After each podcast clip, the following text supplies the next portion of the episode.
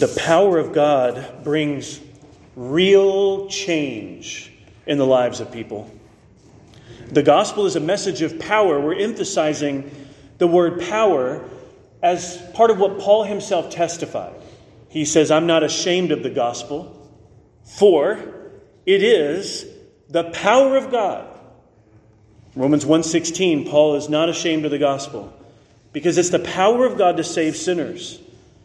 And the desire of God's people is to live out and now keep in step with this gospel that has saved and which we confess as the good news for our hearts.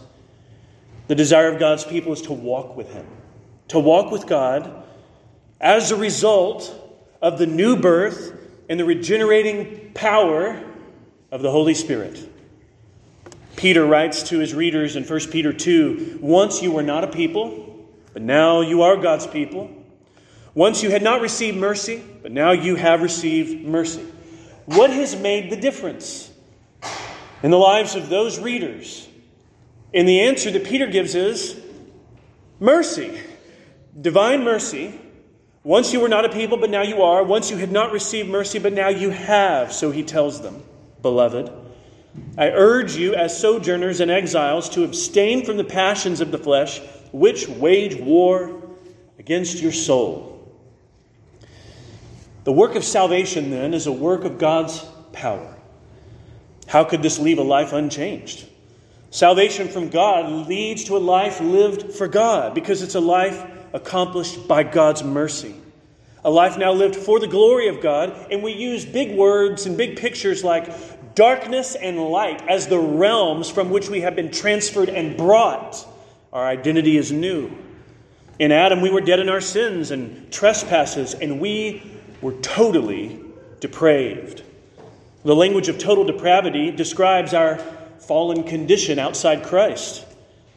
Being totally depraved means the condition of our enslaved will, our darkened understanding, the hardness of our heart and our spiritual blindness and our unbelief most deeply. But consider, beloved, what Christ has done through the powerful working of salvation in us. We are freed from the condemnation of our sin and its power. Our mind has been filled with the understanding of the gospel. Our hearts have been awakened to new life in Christ, and our eyes have beheld both our need, but even more stunningly, our Redeemer. So through faith, we are united to Christ. This union means something. Union with Christ means we are not left in total depravity. I was being very careful with my words a moment ago when I said total depravity rightly describes the condition of the sinner outside Christ. But if anyone is in Christ, Paul says in 2 Corinthians 5:17, they are a new creation. In 2 Corinthians 4, we heard from the scripture reading this morning, they're being inwardly renewed day by day, and they have a weight of glory of future resurrection life before them. Total depravity accurately describes our condition in Adam. But it does not describe our new life in Christ. We are regenerated and redeemed. We are united to Christ in the everlasting life of the new covenant. And though we die, we shall rise in glory, for we are united to Him. Total depravity cannot survive union with the risen Christ which means we are being inwardly renewed. And these categories help us think about the very bold language of the psalmist in Psalm 26. In Psalm 26, he is speaking of a life being lived for the, the glory of God, on a path marked by the covenant faithfulness and life of God. This is someone who knows God. Does he experience the effects of sin? Yes. Does he deal with the ongoing snares and temptations of this life? Yes. But he has life in God, his refuge. He wants and pursues God. That is what the power of God accomplishes. The gospel is not a weak word. Paul says it is the power of God to save sinners. In Psalm 25, we saw last week a prayer to be taught, instructed, formed by the Word of God. He prays things like Psalm 25, verse 4 Make me to know your ways, O Lord. Teach me your paths. Lead me in your truth and teach me. He wants to be guided and led. What does that lead to? If this prayer is what we pray, Christians want this. We desire to be led by the Lord, taught of the Word of God, guided in wisdom.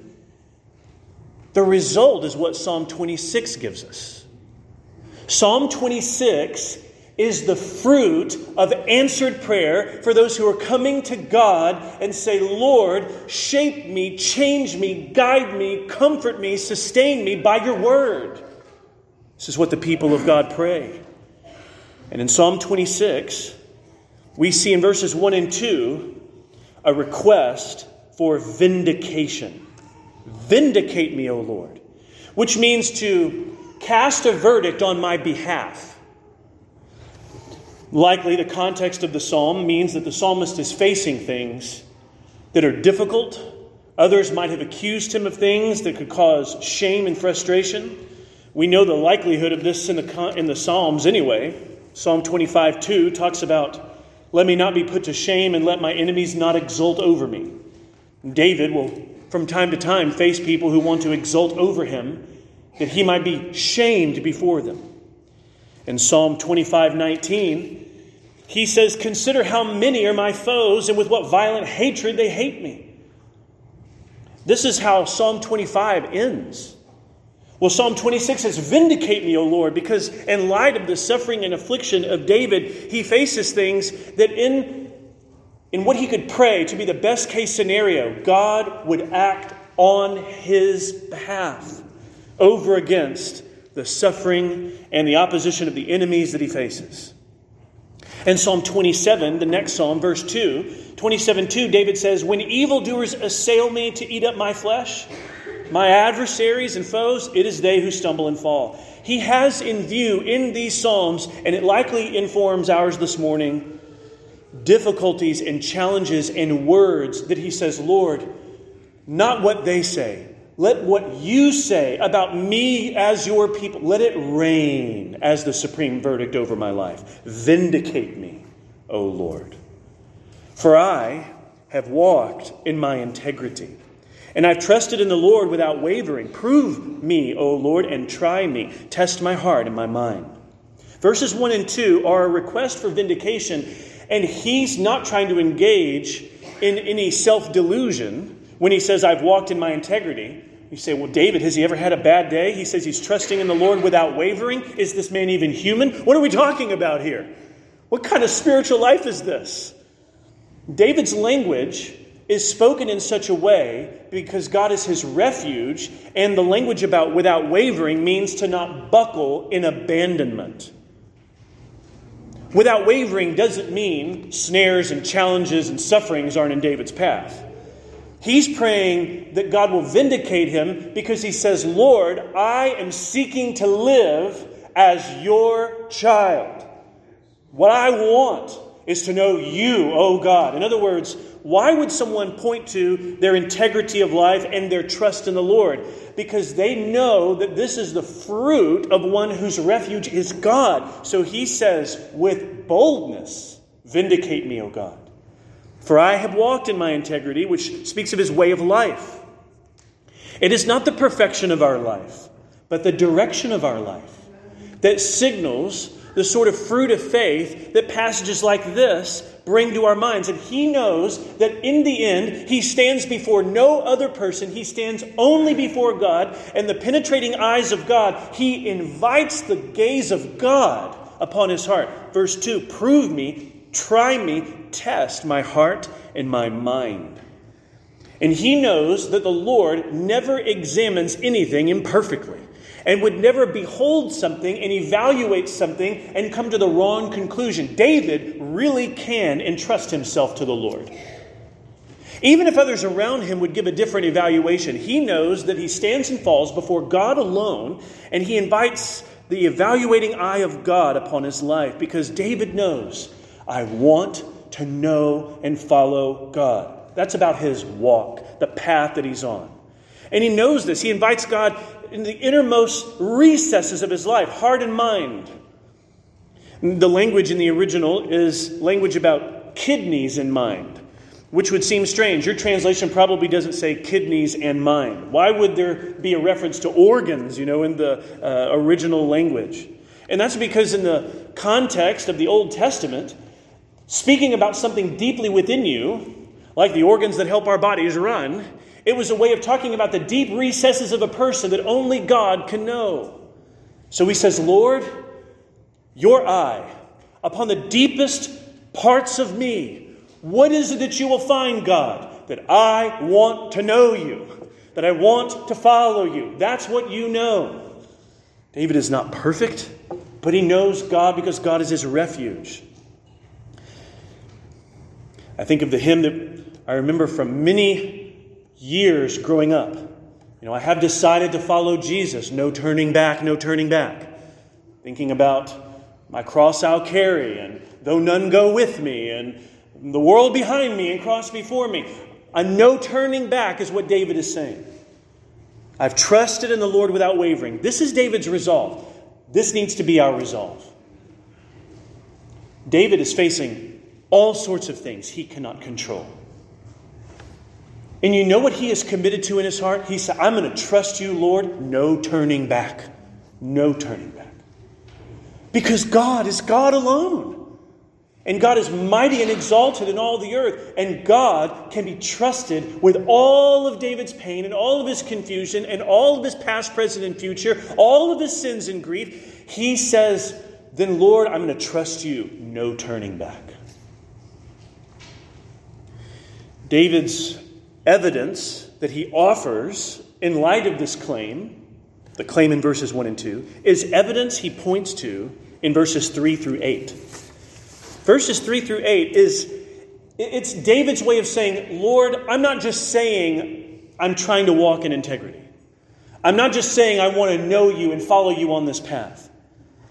Lord, your work in me is such that it has borne out this kind of resolve outwardly. This inner and outer life. David wants things to match. He wants to live with integrity which means to live a, a life of, of wholeness, that wherever you are and whoever you're with, you, you want to be the, the same person, one who knows God and follows God as a repenting sinner. In verses 3 to 8, the evidence David supplies begins with God's steadfast love.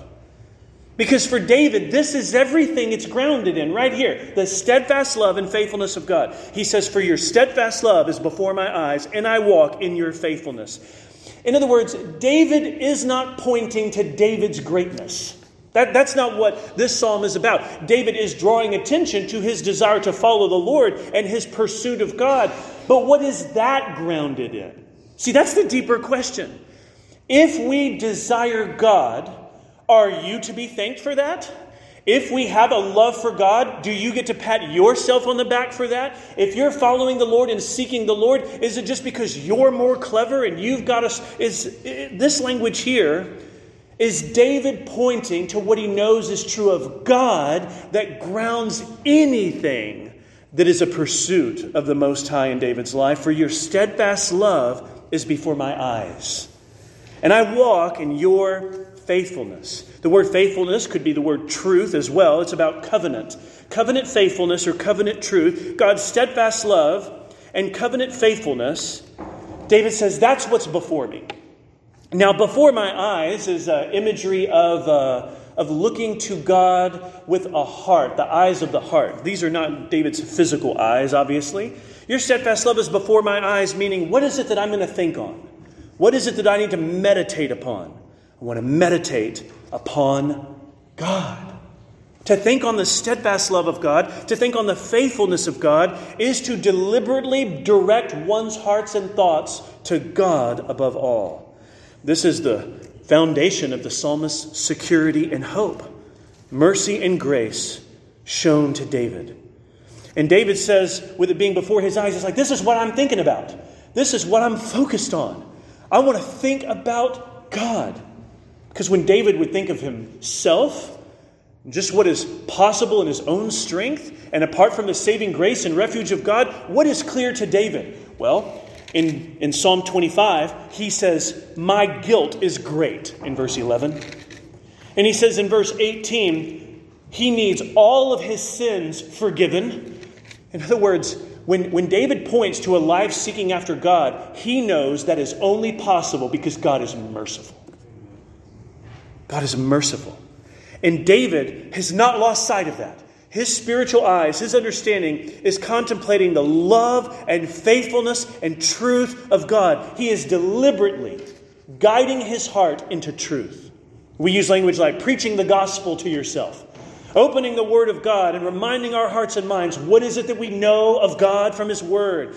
Because think of it this way, friends. Where would David get notions of God's faithfulness and covenant? Where's he going to find that information? Short answer the Bible. Where's he going to learn of God? That God can be trusted in all things, and that his power secures the hope for his people, and that the faithfulness of God is a ground for all of our pursuit of God. Where's David going to learn this? Is he going to look at the stars? He's going to open the Word. He's going to open the Word of God. He's going to bring his soul to his Word, and he's going to pray that God would once again, before his eyes, bring, to, bring up to his attention his steadfast love and faithfulness.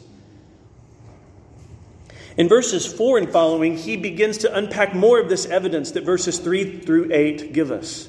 He says, I don't sit with men of falsehood, nor, I, nor do I consort with hypocrites. I hate the assembly of evildoers, and I will not sit with the wicked. Verses 4 and 5 remind us of Psalm 1. Do you remember the beginning of the book of Psalms where he says, Blessed is the man who doesn't walk in the counsel of the wicked, nor stand in the way of sinners, nor sit in the seat of mockers. Think of the language we're reading here. I don't sit, consort, I don't sit with the wicked at the end of verse 5. It's the idea of belonging. He's not saying he's not friends with unbelievers or would share a meal with them. He's talking about the, the table fellowship of identity and belonging that the ancient Near East knew is symbolized by language like this. To sit with someone is the idea of the Psalm 1 kind of sitting to take a seat with the mockers, to say, You know what I want for my life? I want what they do. I want what they do to shape me. I want to want what they want, and oh, look at their priorities, the priorities of the wicked. I want their priorities in my life. He's saying, Lord, your steadfast love is before my eyes. What effect does that have on the sinner? To be directed into wisdom and away from wickedness. He says, therefore, men of falsehood, I don't want what they want. Those hypocrites who would say one thing and live differently, that's not what I want. In verse 5, the assembly of the evildoers, with all of their conspiring together and all of their wickedness and all of their rebellion, he says, that's not what I want to identify my life with. So when they have a seat at the table and they say, Come, live in defiance of the Lord with us, he says, I don't take their seat. I don't sit with them because you, O Lord, your steadfast love and faithfulness, that's what I see. It's before my eyes. And what's before my eyes will determine where I sit. And he says, I see your faithfulness, O God, your truth, your love. So I don't, I don't want what those living in defiance of you want. He says in verses 6 and 7 something differently. I wash my hands in innocence and go around your altar, O Lord. And the only reason he would be innocent is because of the prayer in Psalm 25 that he be forgiven of his sin. David is not sinless. But he knows God, who's a refuge for the sinner, and therefore, when he says, I wash my hands in innocence, he is acting out of the overflow of the work of God within him already, going around your altar, proclaiming thanksgiving aloud. It's this picture of, of celebration.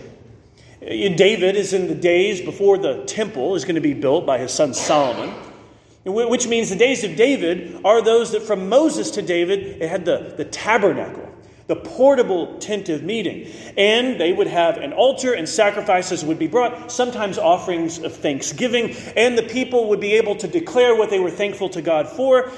This is the imagery here. David says, What do I do? I don't want what the wicked want. I want to know you, O God, and as I think about your love, and as I think about your faithfulness, as I think about your work in my life, I'm so thankful. I'm so thankful for what you've done. So he says, Here's what I do I go around your altar proclaiming thanksgiving aloud. It's this picture of someone leaping around, heralding what God has done. It's a wonderful picture for our minds. He says, So here I am, I'm going around your altar. David's not a priest. There are priests at the altar. I think we're to envision that. But David's not standing still. His energy is animated by what God has done. And I'm proclaiming out loud. I am telling. I'm not just thinking about it. I want everybody to know what God has done. So I'm telling your wondrous deeds. This is public testimony about the wonders and greatness of God. And in verse 8, he says, O Lord, I love the habitation of your house and the place where your glory dwells. The wicked do not. They hate God. They don't love His word. They don't want to know God. They don't want to walk with God. David says, Here's what I love I love where you dwell. This further confirms we're dealing with tabernacle picture, right? Because the habitation of your house would naturally call to mind those pre temple days where the people of God would approach the tabernacle and then later they would approach the temple. But it symbolized the dwelling and glory of God. David says, I love that because I know you. I want to commune with you. We don't live in the days of the Old Testament. We don't live under the Mosaic covenant, the covenant with Israel formed in the book of Exodus ongoing. Christ has fulfilled these matters, and in Christ, he has brought about, brought about a new covenant. And we can talk about gathering with the people of God in the presence of God, though, and say something similar in the new covenant, and I would argue something even greater. You know, one of the reasons we want to meet on the Lord's Day morning is because we love the habitation of God's people where God's presence is among us with His Word, where we sing and exalt the Lord. I wonder if you love that. You, so, David here, he's talking about the Old Testament tabernacle. And in Christ and his church, greater realities have come. If David could say this, how much more should we? David says, I love the habitation of your house, the place where your glory is. Because David's heart is directed to knowing God and following God where his word and people are there. In all of the displays and words and prayers and songs. Oh, what a lively place the tabernacle was. Oh, we need to love the gathering of the people of God and the presence of God, where his glory is manifest in power through the gospel and sinners are renewed and sustained. Verses 9 through 12 is his request at the end. This request is going to sound similar as we get through these four verses, verses 9 through 12. And it's a way of closing this psalm in the same way he opened. Notice, for instance, in verse 11, but as for me, I shall walk in my integrity. Well, here we are finding language near the end of the psalm that the psalm opened with. David is once again wanting to drive the point home that in his prayer to the Lord, he is confident that God would examine the deepest recesses of David's life, and you know what God would find? That David has been changed by the mercy of God. And that no matter what others would say, and no matter what others would accuse, David knows I am pursuing the Lord. So he says in verses 9 through 12, Don't sweep my soul away with sinners Makes me think again of Psalm 1. The blessed man was like a tree planted by streams of living water. Not so the wicked. They're like chaff blown away by the wind. The, the imagery of judgment, of condemnation is in view here in verse 9 and verses 9 and 10. He says, Don't sweep my soul away with sinners. He knows that before God he shall stand, and therefore God, who is righteous altogether, will not, will not include his people in condemnation. But God, who is righteous and justifies his people by grace through faith as their refuge, God secures his people, and David does not need to fear. He says, Don't sweep my soul away with sinners, nor my life with bloodthirsty men. And God answers this prayer of his people. The sinners here, David's not saying, I'm not a sinner, those are sinners. He's talking about sinners in the sense of those who are the wicked in rebellion, not like the life of the righteous who wants to know God. So he says, Don't sweep my soul away with the sinners, nor my life with bloodthirsty men in whose hands are evil devices, whose right hands are full of bribes. You see, their sinfulness is characterized by a lack of love for God and neighbor. Toward God, they're in rebellion. Toward their neighbor, they are malicious. They're bloodthirsty. In their hands are evil devices. The hands are representing the tasks they perform, the work they commit themselves to.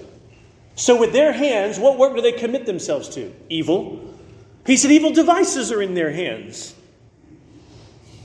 He said, I love the habitation of your house in verse 8. I don't want what they want. I don't want to live on a path of destruction. Don't sweep my soul away with sinners whose hands and whose right hand is full of evil devices and bribes. He says, As for me, what am I going to resolve? I have decided to follow Jesus, no turning back. That's what. Though none go with me, I still will follow. No turning back. So David says, As for me, I shall walk in my integrity. This is not, again, pointing to David's greatness. He's talking about a life lived out where God is the refuge of the sinner, a life where the power of God has brought transformation, because again, the power of the gospel saves and sustains the sinner. He knows he's casting himself upon the mercy of God because of the last part of the verse. Not only does he say, As for me, I shall walk in my integrity, he says, Redeem me, be gracious to me. This must be our prayer. That the Lord, whose all seeing knowledge and eye upon all of our hearts to the very depths and the recesses of our beings, would be a God so powerfully and deeply at work that we are a people redeemed. And the gracious God and merciful God has shown upon us his steadfast love. Be gracious to me he prays. If God is David's refuge, here's what David can affirm in verse 12 My foot stands on level ground. Now, it doesn't always feel that way. Because look at some of the Psalms. I mean, it looks like with some of them, he's saying, I'm at the depths of Sheol, and the torrents of destruction are coming all over me, and I'm so overwhelmed by life and suffering and affliction. But here's what he knows in following God knowing God is the place of sure spiritual stability. This is where he must ground himself. This is the level ground, all other ground is sinking sand. The level ground is trusting God. The level ground is looking to God. The level ground is refuge in God. So he says, My foot stands on level ground. And in the great assembly, I will bless the Lord. David is praying this, and not all is well around him. But he knows God. And he knows that what his soul must do is he must look unto God and exalt the Lord and cry out to God and pray to God and confess to God and plead with God and bless the Lord. So he says, Here is what I will do. David also knows when we read these Psalms, we see this to be the case. The future is not going to be like the challenges that he faces now. He has such hope in God for what God will bring to pass what God will do in and through his people, and the covenants and faithfulness of God that are yet to come. You know what the future is for the people of God? More ever going faithfulness of God toward us. You know what day by day we are pressing into, and moment by moment, the unceasing, steadfast love of God. This is our present and future. I was encouraged in reading some words by John Newton, the writer of Amazing Grace. He was known more than a writer of books to be a writer of letters.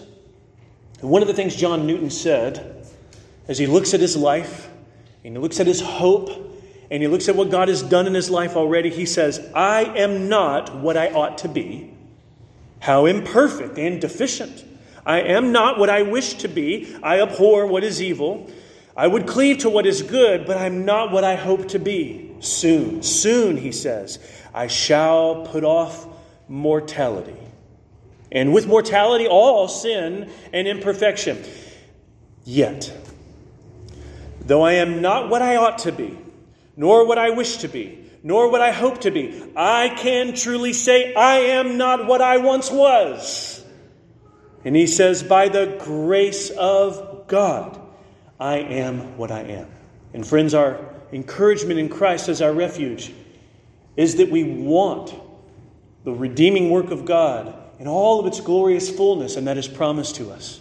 We know we are not what we ought and desire to be, but by the grace of God, we are not what we were dead in Adam, our will apart from God, pursuing destruction.